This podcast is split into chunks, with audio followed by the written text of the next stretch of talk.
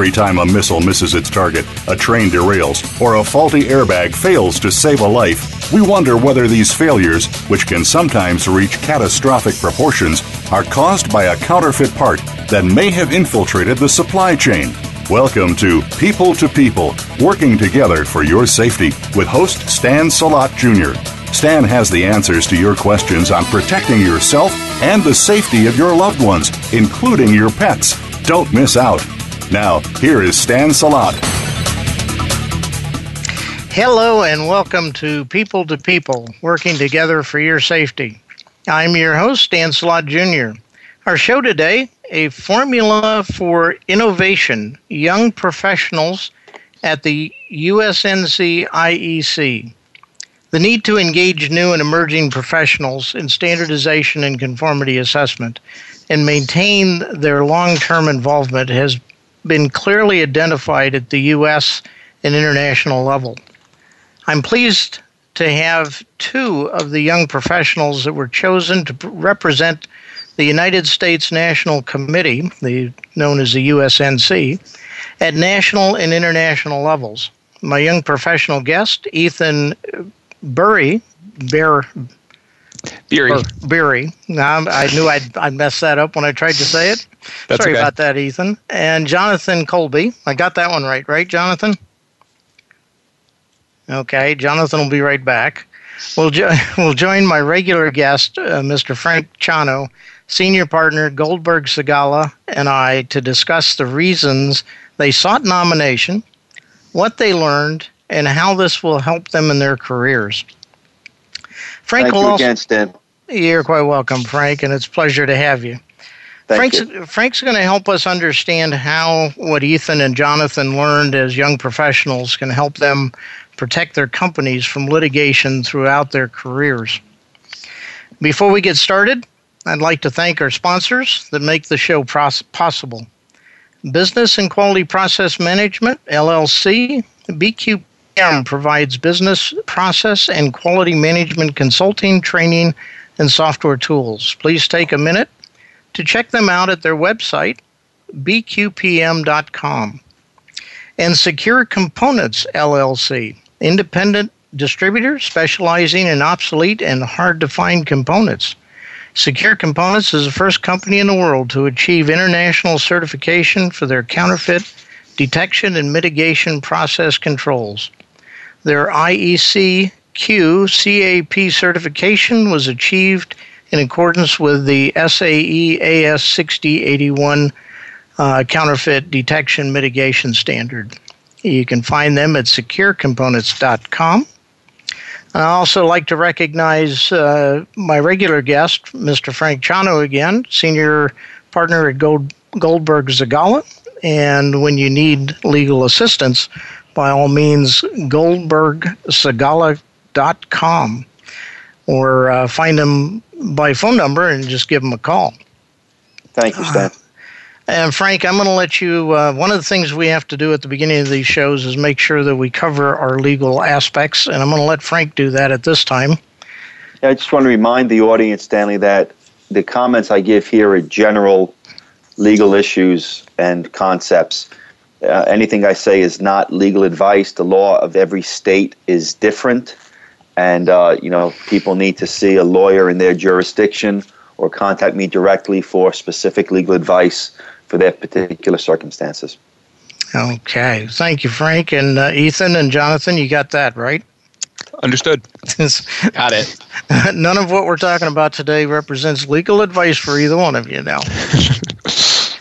okay, let me let me take just a minute to uh, give you a little bit of a, a feeling for uh, Ethan. Ethan is an LED engineering leader at Lutron Electronics. While his, while his early career was spent developing dimming systems, where were you when I needed you, Ethan?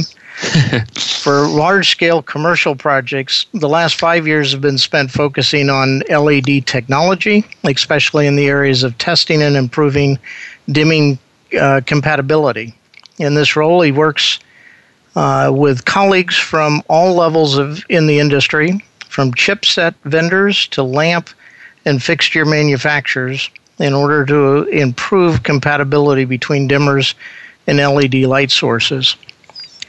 Um, my my second guest, if you will, is Jonathan Colby, and I don't really put these in a first or second category here, but my second guest is Jonathan uh, Colby. Jonathan Jonathan is a hydrodynamic engineer. I like dynamic engineer, but I guess you're in hydro, huh? Jonathan? Indeed, indeed. Marine kinetic hydro, that's it. Okay. Uh, working in the Tidal Tidal Energy Device Developer based in New York City. Um, that's actually with uh, Verdant Power in New York City. He has been with the company since 2006 after completing his master's in aerospace engineering at the Georgia Institute of Technology. Uh, let me start by welcoming uh, Ethan to the show. Thank you very much, Stan. I look forward to a great conversation today. And we look forward to chatting with you. And Jonathan, welcome as well.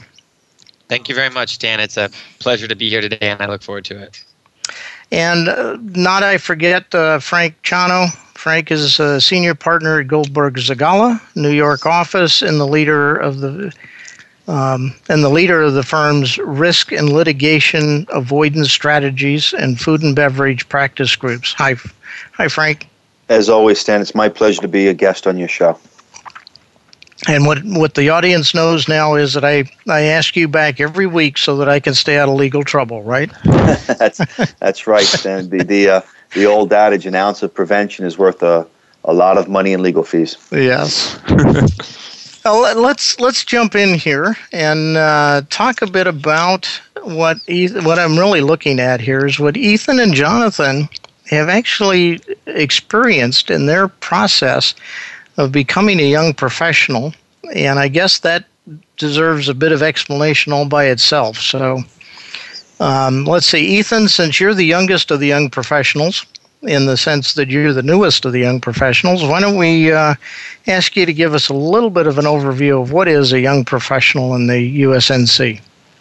Sure. Well, the Young Professionals Program was started actually within the uh, office of the IEC, so the international body, and then kind of trickled down to the individual national committees, such as the U.S. National Committee.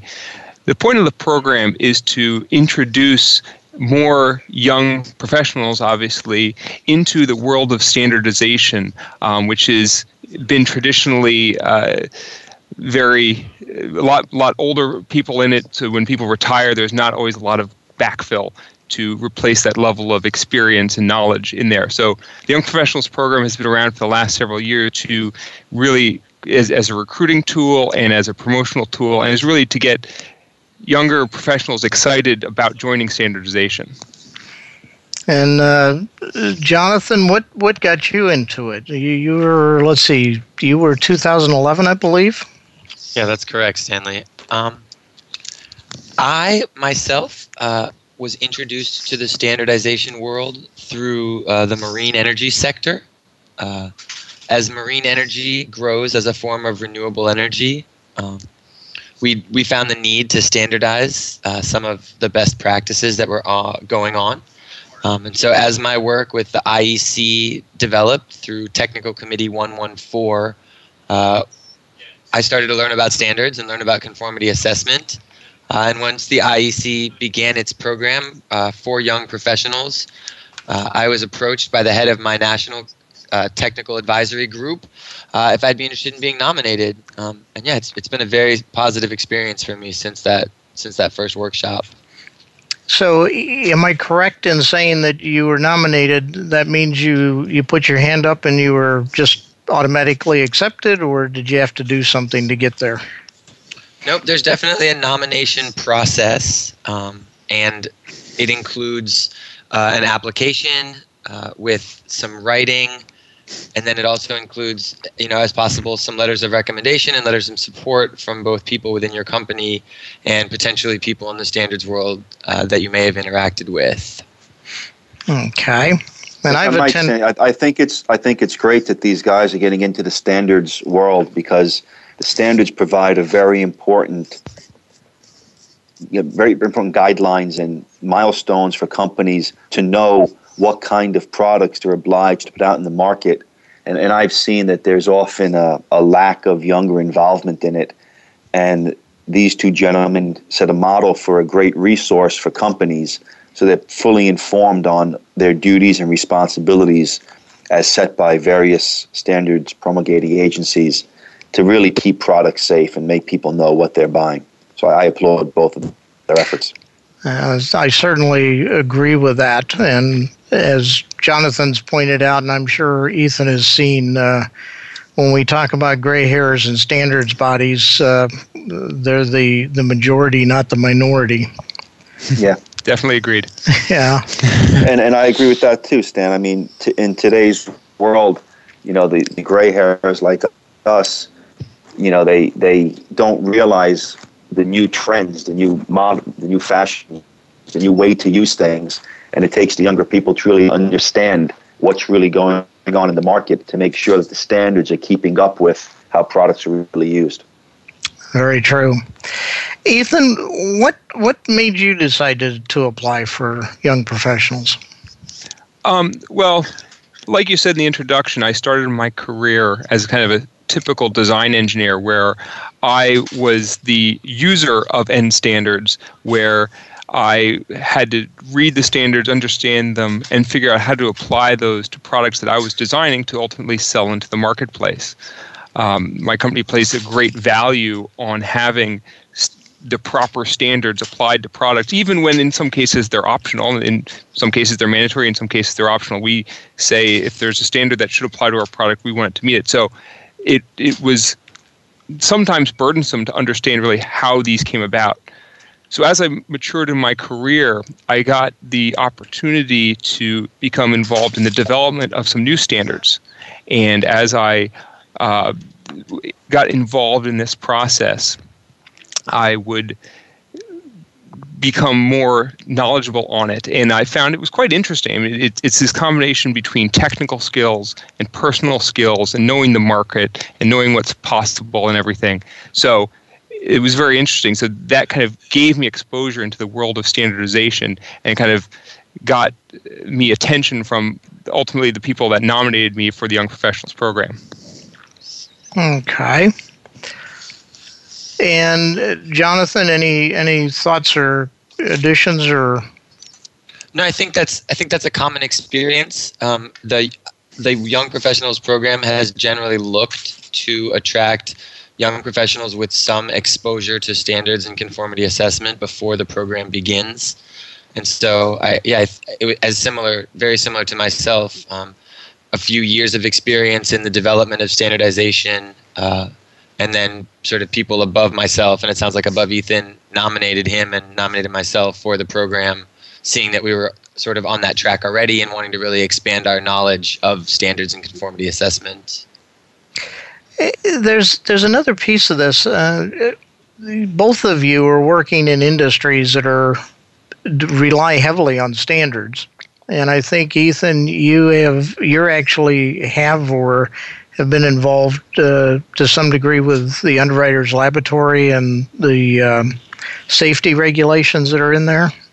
That's correct. Yes. Um, many of our products are line voltage products, and, and we sell many of them in the, the U.S. And um, while UL per se, Underwriters Laboratories per se, is not a requirement in the National Electric Code, it does require products that are powered from line voltage, generally speaking, to have some sort of nationally recognized test lab or NRTL, NRTL, uh, to be put on the product to ensure that it's safe when it's actually installed. Yeah, your use of the acronym NRTL always always tickles my fancy because when I get upset with UL, that's what I call them. and while they appreciate it in a standards meeting, they don't appreciate it coming from me. Um, both both of you, Jonathan Ethan, uh, as I understand, both of you were chosen to actually lead the young professionals. And when we say young professionals, we're talking about a global situation, if, meaning there's people from multiple countries. It's not just the U.S. That's correct. Um, we so the the young professionals meet at the annual IEC meeting this past fall. It was in New Delhi, India, uh, which is where I was representing the U.S. And the group it's about 50 or so uh, of nominees from around the world, many many different countries, uh, then at the end of the session select a you know they self-select a leader from the group to kind of represent the interests of the group going forward for the next calendar year. And i was selected for this year and jonathan was selected for his year as well. So it, it was quite the honor to be nominated for the program originally and then selected as a leader of that program for a year. Congratulations to both of you. And jonathan you did the same thing in uh, 2011 Yep, that's correct. The 2011 workshop was held in conjunction with the general meeting uh, in Melbourne, Australia.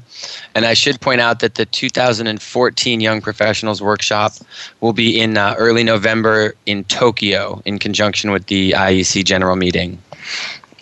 And Frank, tell us, you know, from from the standpoint of law, what value do standards provide companies or, or not provide companies?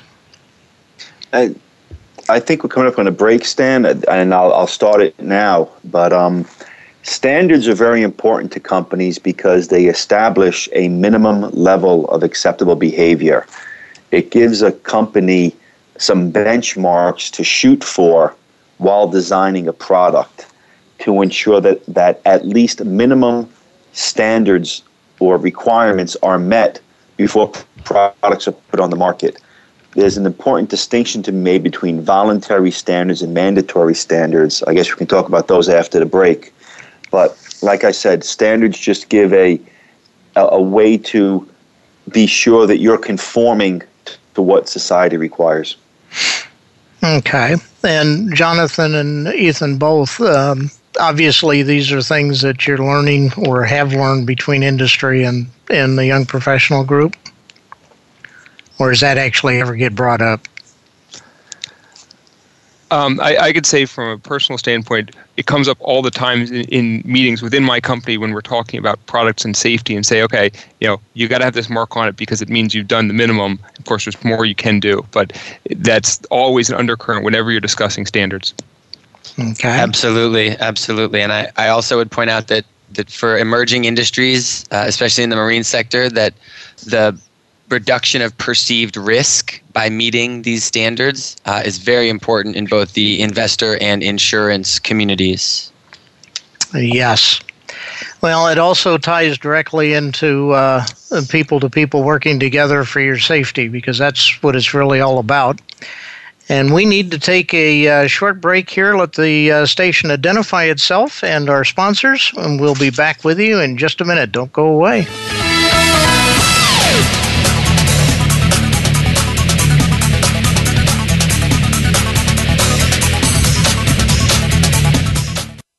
Stimulating talk gets those synapses in the brain firing really fast. All the time. The number one internet talk station where your opinion counts. VoiceAmerica.com. Secure Components is your international certified supplier of obsolete and hard to find products. Specializing in counterfeit mitigation, Secure Components is a qualified supplier for the Department of Defense, aerospace, military, and avionics industries. If you're a business in need of hard to find or obsolete components, please contact us by visiting our website, securecomponents.com, or call us at 484 222 5195. Again, 484 222 5195. 5195. Did you know that hazardous substances and counterfeit material can be in everything we buy? From new clothing, cars, toys, power cords, and charging units to your garden hose and the drywall in your home. Did you know that many of these toxins or counterfeits have been found to cause infertility, birth defects, autism, obesity, and diabetes, which can be passed down from parents to children? It's nearly impossible to know the ingredients in these products, yet Stan Salot Jr., author and creator of the not for profit HSF Mark Alliance and Counterfeit Avoidance Mark Alliance, believes that consumers have the right to know the type and amount of hazardous materials in the products we buy. Are you a retailer, a manufacturer, a manager, and a person who cares about the safety of the products you sell and buy? Protect your assets, your job, and your family now. Tell Stan that you want his help. Contact BQPM today. Visit our website at www.bqpm.com or call toll free 877 415 0191. BQPM.com. Together, we are working for your safety.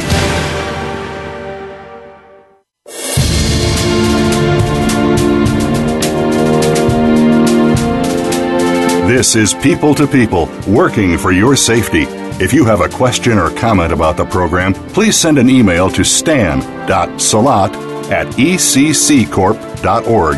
Again, that's stan.salot, S A L O T, at ecccorp.org.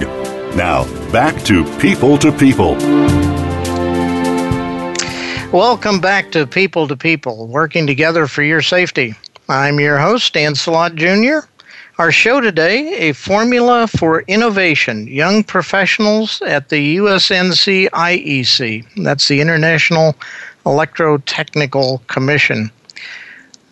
The need to engage new and emerging professionals in standardization and conformity assessment. That's what this is all about. Young professionals are necessary if we're going to continue to promote the development of standards and conformity assessment. And uh, keeping people interested in this can be difficult at times for sure. Uh, let me welcome back Ethan, Jonathan, and Frank. Thank you. Hi, Stan. We're going to pick up where we left off, and I think Frank was uh, talking about some of the, the legal ramifications or the value, if you will, of uh, standards and how they protect us, uh, or not us, but how they protect companies. Um, uh, Frank? Yeah, as I was saying before, Stan, you know, there there are really, you know, standards give companies guideposts for how to design a particular product. But in the U.S. court system, and again, and I'm speaking in general terms now, a standard sets a minimum level of acceptable behavior. So just because a company meets and or exceeds the requirements of a particular standard, that does not mean a jury could not consider the product defective.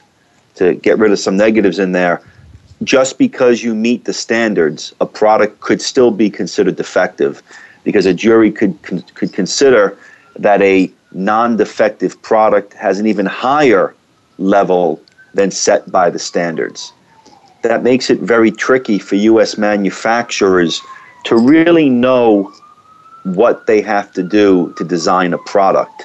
It, it creates somewhat of a moving target for manufacturers because you can't really be positive of what you have to do to avoid liability. This is in contrast to European standards, where, in general, again, I'm speaking in general terms, if you meet the requirements of a standard in Europe, the product will not be considered defective because Europeans place a much greater weight or significance to the standards. It, it's kind of a, a difference in philosophy, whereas in the United, in Europe, it's all prospective, where you anticipate the needs and you meet the standard for those needs. In the United States, it's always reactive, where after something happens, you go back and see what a company did and didn't do to evaluate the safety of a product. That's that's quite interesting because it takes me back to uh, my early career where we were designing at that time uh, what would be considered state of the art switching power supplies, and not going through the uh, the whole thing. We did have it tested according to standards in the U.S. as well as Europe and as well as Asia. Uh, the power supply itself uh, had this minor problem of catching on fire. Yeah. Um, minor it, problem. Minor problem. It, it was designed to spec. The folks in the European Union just kind of said, okay, we got a quality problem. The bank in New York that, that had $10 million worth of these things was um, talking to Frank or somebody like Frank. Uh, it was all about the court system. And the folks in Japan that experienced some of the same issues similar to the uh, European Union, they, they kind of said, okay, we've got a quality problem. What are you going to do to fix it? Um, uh, shifting, yep. shifting a gear here, Jonathan, Ethan, somebody was about to say something.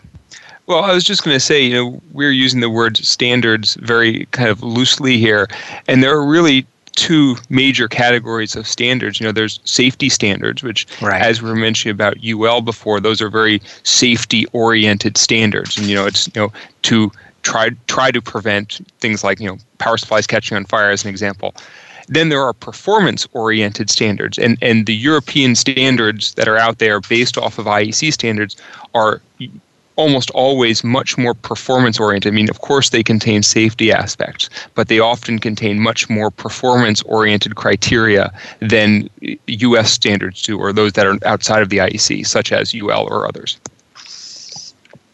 Okay. And and these also I guess I'm going to step back one more time. And one of the things I learned about the IEC uh, many years ago now, but uh, the IEC itself was created in 1906. And as I recall, and maybe one of you, Jonathan or Ethan, can correct me if I'm wrong, but it was essentially created because people were being electrocuted by lampposts in the UK that were improperly grounded because there was essentially no standards at that time. Right. Have, have you heard that one? Heard I've, about I've never, that? I've never heard the part about electrocutions at, with light posts in, in the UK. Never, not not that part. I know that what you know what we learned through the Young Professionals program is just that it was formed as electricity was gaining uh, traction around the world. That some of the leading scientists and engineers around the new electricity idea got together and agreed upon the need for some standard terminology uh, in the electricity field yeah, we've probably lost too many of our gray hairs. Uh, yeah, I think I think if you dig into it, you'll find Lord Kelvin is uh, credited with bringing this to light, and it yep. was because lampposts were not grounded, and uh, there was folks in the UK that found that to be an unacceptable reality. If you go lean on the lamppost and find yourself warmer than you wanted to be, hmm. so well, it's interesting that it just goes to show that standards uh, come about in many cases as a reaction to market needs and, and deficiencies in the marketplace. Yes, they do. And in your experiences as young professionals, now that you've gotten a taste of what happens at the international level, how easy is it to, to pull these things together, or, or how difficult is it? Uh, it's not easy at all, I would say. And, and one of the challenges that I think the IEC faces is um, w- what we discussed is the markets and move and companies move and technology move is very quickly and to keep standards ahead of that to anticipate what the needs are going to be and to be able to react with standards that meet the needs of the marketplace when they're needed is very very important to do um, and it, it's it's a challenge when you are getting opinions from around literally around the world into a, a document. It's it's a challenge. How, how, do you how do you deal with the situations where you have different standards? You know, European, American, Asian that are that are mutually exclusive. You know, where one standard requires something to be black, the other one requires it to be white. What, what do you do in those circumstances? Maybe I'll, I'll have a, a say a, a, thing about the marine energy sector, my own my own industry. Um, luckily, there that problem doesn't exist uh, because there were no standards in advance of the work that we're doing with the IEC right now. Um, and so, as Ethan mentioned, often the market drives the need for standards. Um, and in our case, it was the absence of standards in the market that was the issue, uh, and that companies and technology developers couldn't easily compare technologies uh, against anything. And so the need for a standard against which technologies and performance could be assessed became really important for the industry, especially from an insurance and investment perspective. So I, w- I would say that you know sometimes standards can help fuel a market where maybe it didn't exist before. Right. And then, and then you have, if I'm not mistaken, Jonathan, you are also dealing with the insurance companies, if I recall correctly. Yeah, absolutely. And so, I, you know, for me, um, while I was very familiar with standards before young professionals, uh, one of the things that the program gave me a very interesting exposure to was this conformity assessment and certification side. Um, and as you talk to insurers and investors, um, the third party verification of new and emerging technologies is critical for both the investment and insurance of projects uh, you know in regards to renewable energy. And so yes both the insurance and the investment community uh, are very interested in the certification of new technologies. Uh, and so my activities have increased significantly with conformity assessment since I began participating in the Young Professionals program. And Frank, I guess when we talk about insurance, this brings us back to the legal aspects because insurance companies obviously get involved when there's a problem uh, more than any time, any other time. Right. Um, any experience with with that related to where standards either helped or hurt?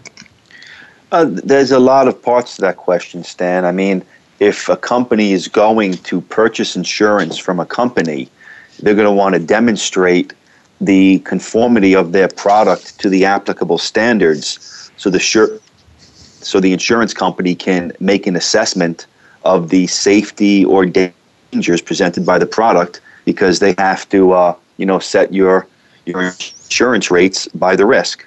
So that, that's one way insurance companies, I suspect, look at it.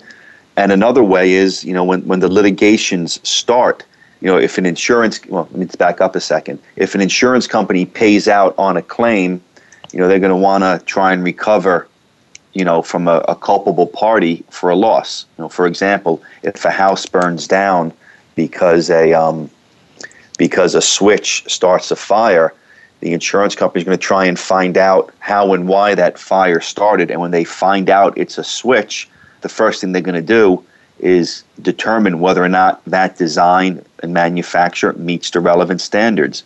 If it doesn't, the insurance company will have a very easy time recovering the money it paid. Right. And I guess, Ethan, when we talk about uh, LED technology, is something that I'm near and it was a thing that's near and dear to my heart as I try and change all my light bulbs out again. Um, yeah, you and many others. Yes, yes. Uh, I've been I've been on the forefront of that. I started doing it the minute I got the first one out of out of Asia where they were building them. The whole dimmable. When we talk about dimming LEDs, you're talking about some uh, uh, some technology that hasn't existed for very long that yes, that's exactly right. Um, and uh, this is something I, I, speak about pretty often. It's a very frequent question that we get asked. You know, people. D- light dimmers have been out as we know them today for over 50 years. So LED light sources, as we know them today, have been out for right. roughly five. Right. So you know, people often come to us and say, well, what do you mean the dimmer I've had installed for the past eight years doesn't work properly on my new, brand new LED bulb? We say, well, it, it wasn't a glimmer in an engineer's eye by that point. So, yes. Um, one of the messages that we give people is, you know, new dimmers that are out today have now been tested against new standards to work with new LED bulbs. So you know they're safe and you know they're reliable when people say, but you know, I'm screwing this LED lamp into my dimmer that I've had in for a while, and it seems to work, and we say, yes, it seems to. We haven't tested it. UL hasn't tested it. It's not gone under, not undergone that any level of safety testing as a system. So we can't guarantee that it's going to work together for a week, a month, a year, and if or when it fails, how will it fail? So we always recommend people to uh, make sure you're using new dimmers for new lamps for that reason. What, what, what will fail, Ethan? Will the LED fail, the dimmer switch fail, the wires will fail, or any combination of the above?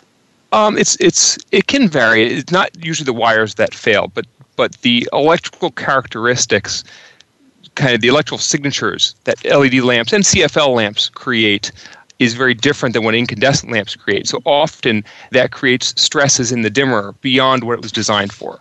So it can often mean the dimmer fails, and it can sometimes also mean the LED lamp fails. So people have had bad experiences with CFL lamps for that reason as well when the early ones came out, that they failed prematurely. When you say fail, you mean just stop working or they could start a fire? Uh, well, generally it's just stop working. Um, but because it hasn't been tested, you can't rule out the possibility of a more dramatic failure. I'm, I'm glad we're having this phone this radio show today because my wife just upgraded a bunch of our lights and I have to go check now what dimmers are attached to what lights. Yeah, and, and really comes down to what I said before. It's the National Electric Code says that you should be using a control, a dimmer rated for the load that's attached to it. That's just what the code says. That's what the code says, and uh, let me let me share with all of you. Uh, I started off not realizing that they made LED lamps that were dim- designed for dimming and LED lamps that were not designed for dimming.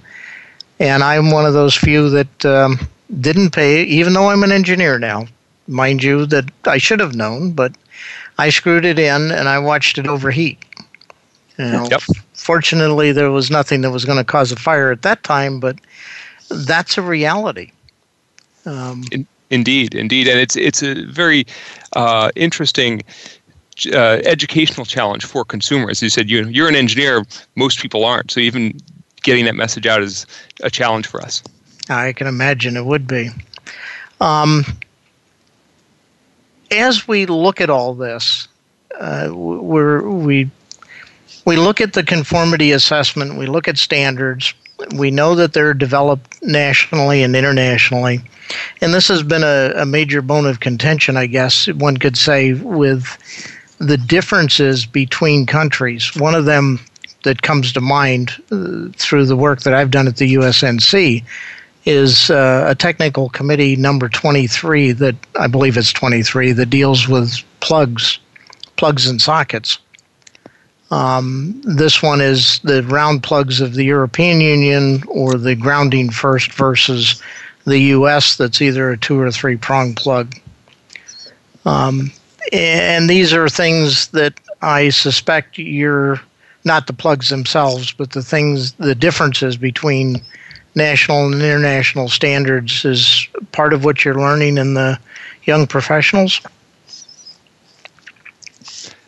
Yes, it, it, certainly is, and often it's how do you bridge those gaps that are you know that are technical and cultural.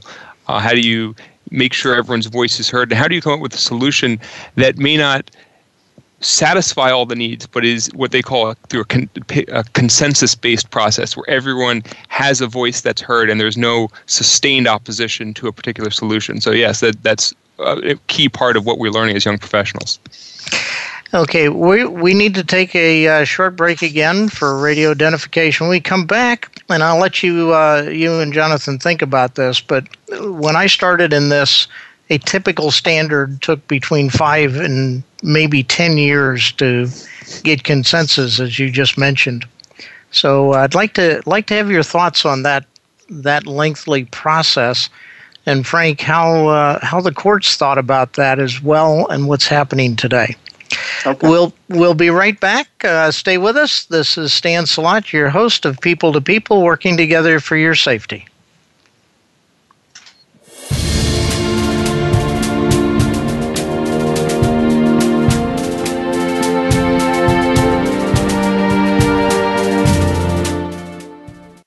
Did you know that hazardous substances and counterfeit material can be in everything we buy? From new clothing, cars, toys, power cords, and charging units to your garden hose and the drywall in your home. Did you know that many of these toxins or counterfeits have been found to cause infertility, birth defects, autism, obesity, and diabetes, which can be passed down from parents to children? It's nearly impossible to know the ingredients in these products, yet Stan Salot Jr., author and creator of the not for profit HSF Mark Alliance and Counterfeit Avoidance Mark Alliance, believes that consumers have the right to know the type and amount of hazardous materials in the products we buy. Are you a retailer, a manufacturer, a manager, and a person who cares about the safety of the products you sell and buy? Protect your assets, your job, and your family now. Tell Stan that you want his help. Contact BQPM today. Visit our website at www.bqpm.com or call toll free 877 415 0191. BQPM.com. Together, we are working for your safety. Secure Components is your international certified supplier of obsolete and hard to find products. Specializing in counterfeit mitigation, Secure Components is a qualified supplier for the Department of Defense, aerospace, military, and avionics industries. If you're a business in need of hard to find or obsolete components, please contact us by visiting our website, securecomponents.com, or call us at 484 222 5195. Again, 484 222 5195. Stimulating talk It gets those synapses in the brain firing really fast. all the time. The number one internet talk station where your opinion counts. VoiceAmerica.com.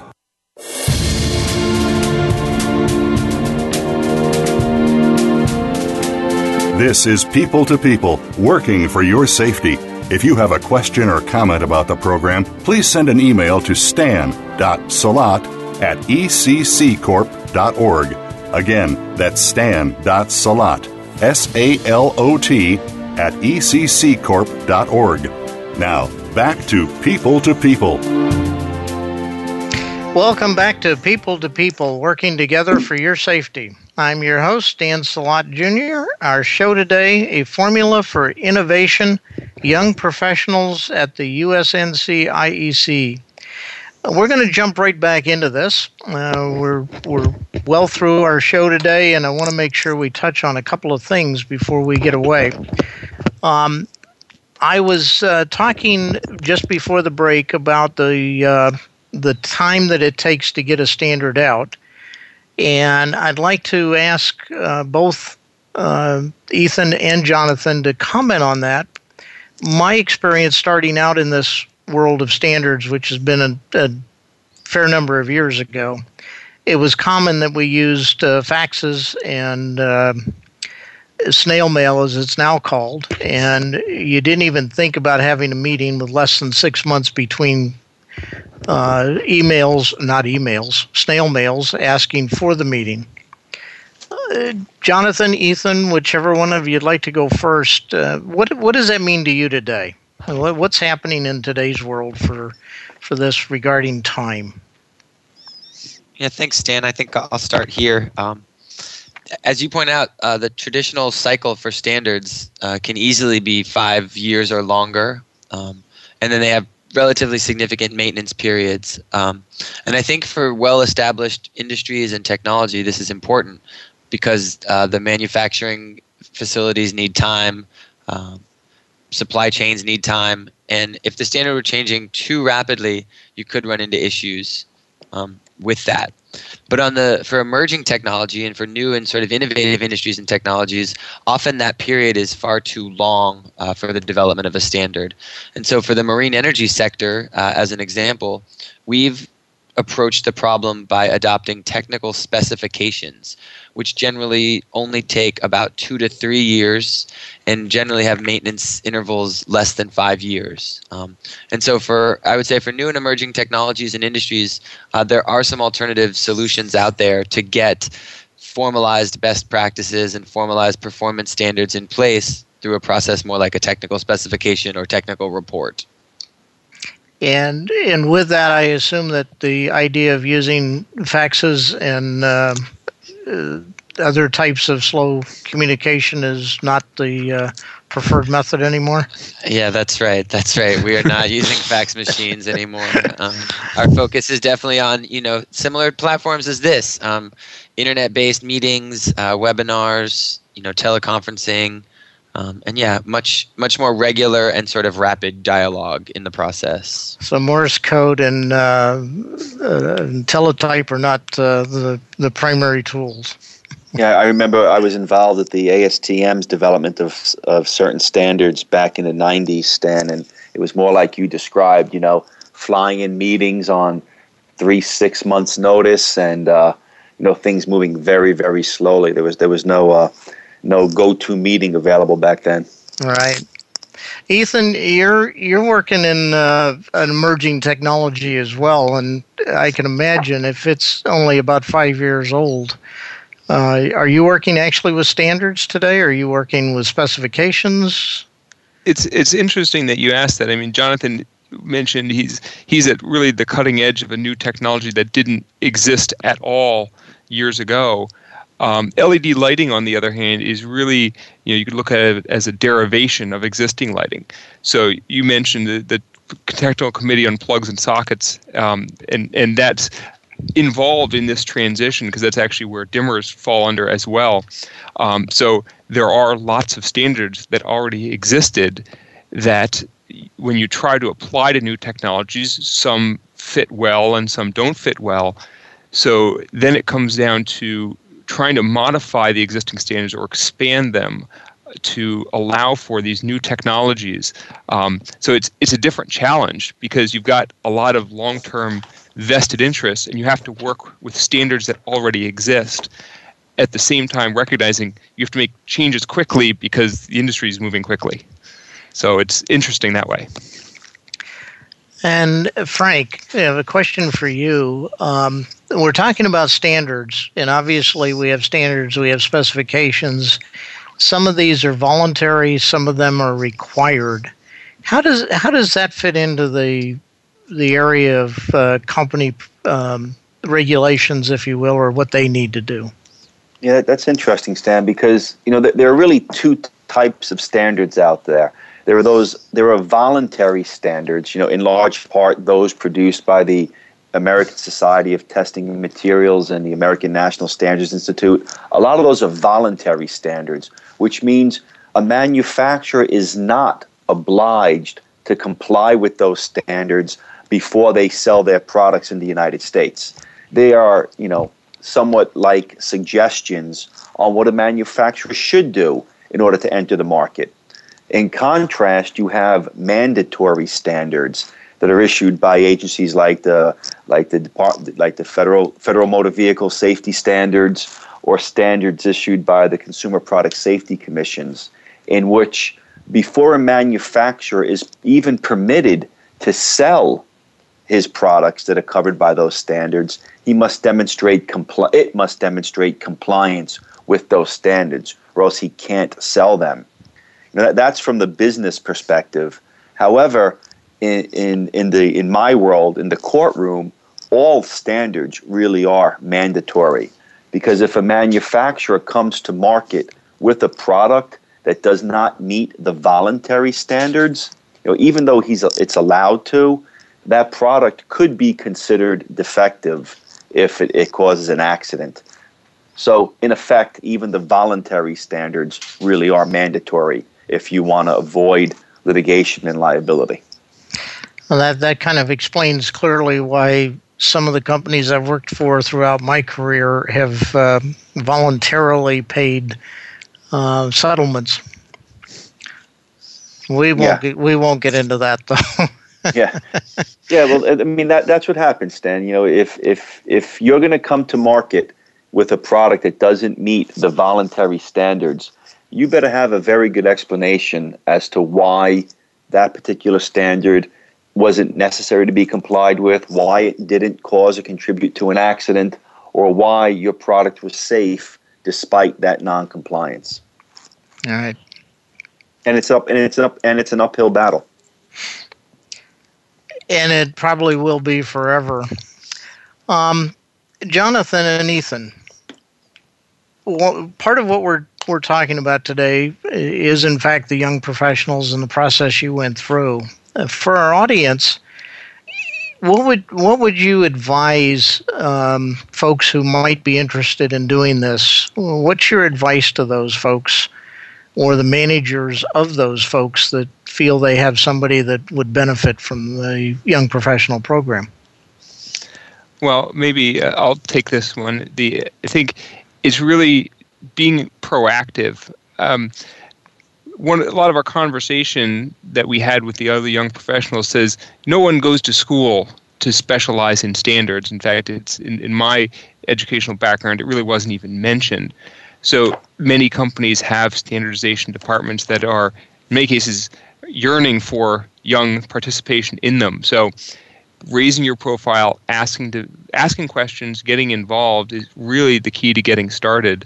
Um, and applying or reading about the application process for young professionals is a great way to get started and, and finding the key contacts within your company to learn about standardization is a is a great start as well. Okay, Jonathan.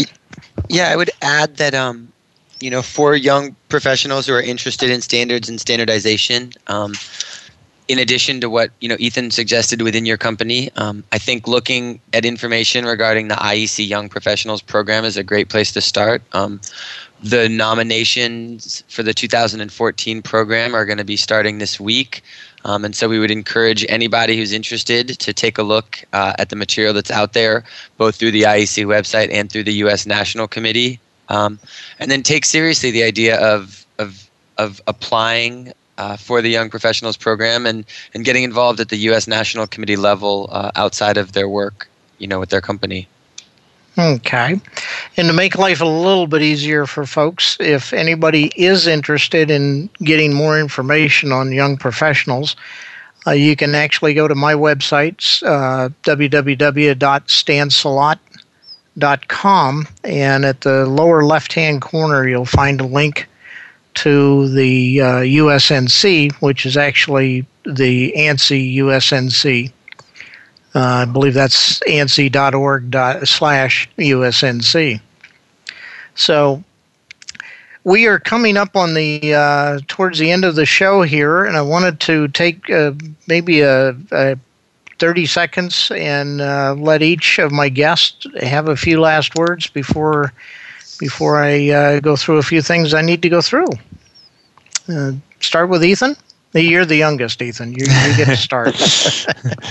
Thanks, Stan. Well, first of all, I want to thank you for the opportunity to speak about uh, the Young Professionals Program and the opportunities that exist in the Young Professionals Program for anyone interested in, in participating. And um, I encourage any of the listeners out there now to go to the website that Stan mentioned, learn more about the program, and if you're interested, apply. I mean, it, it's it's a great opportunity uh, to learn and, and to be on the international stage and learn really more about the process behind making standards and, and how they come about is it's great and I, I am privileged to have that experience.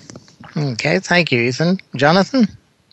Yep, thank you very much, Stan, for this um, opportunity. I agree with Ethan. Uh, I would add that uh, for those managers and higher level uh, folks listening, uh, if you see young professionals working for you that you think would benefit from this, I would encourage you to also um, take a look at the websites and consider nominating some of your staff uh, and some of your engineers or managers, et cetera, to participate. Okay, thank you. And and Frank, uh, age age comes. Uh, I'll leave it at that, Frank. privileges are going last. Hey, I, I just want to say, you know, this the standards that are promulgated are really very important for companies. And if you're entering into an industry, it, it really is important to do some research and find out what standards are out there.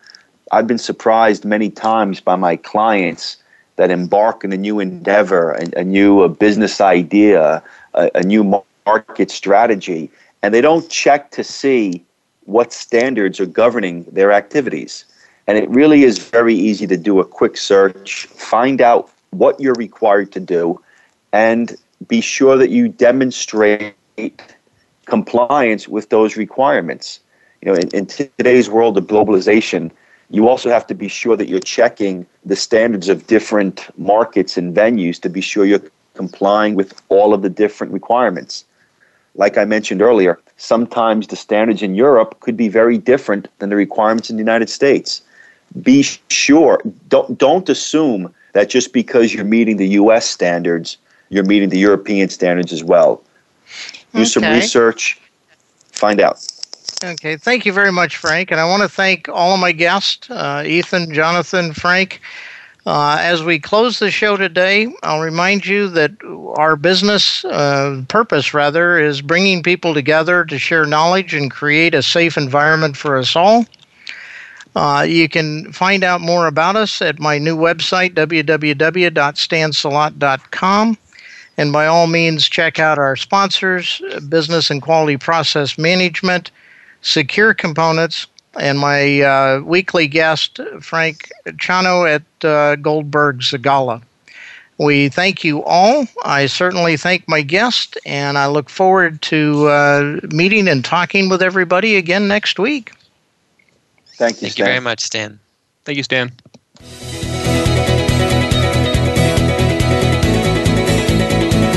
Thank you for listening. Please join host Stan Salot Jr. for next week's edition of People to People, working for your safety. We'll have another show next Tuesday at 5 p.m. Eastern Time, 2 p.m. Pacific Time on the Voice America Variety Channel. Have a safe, toxic, and counterfeit free week.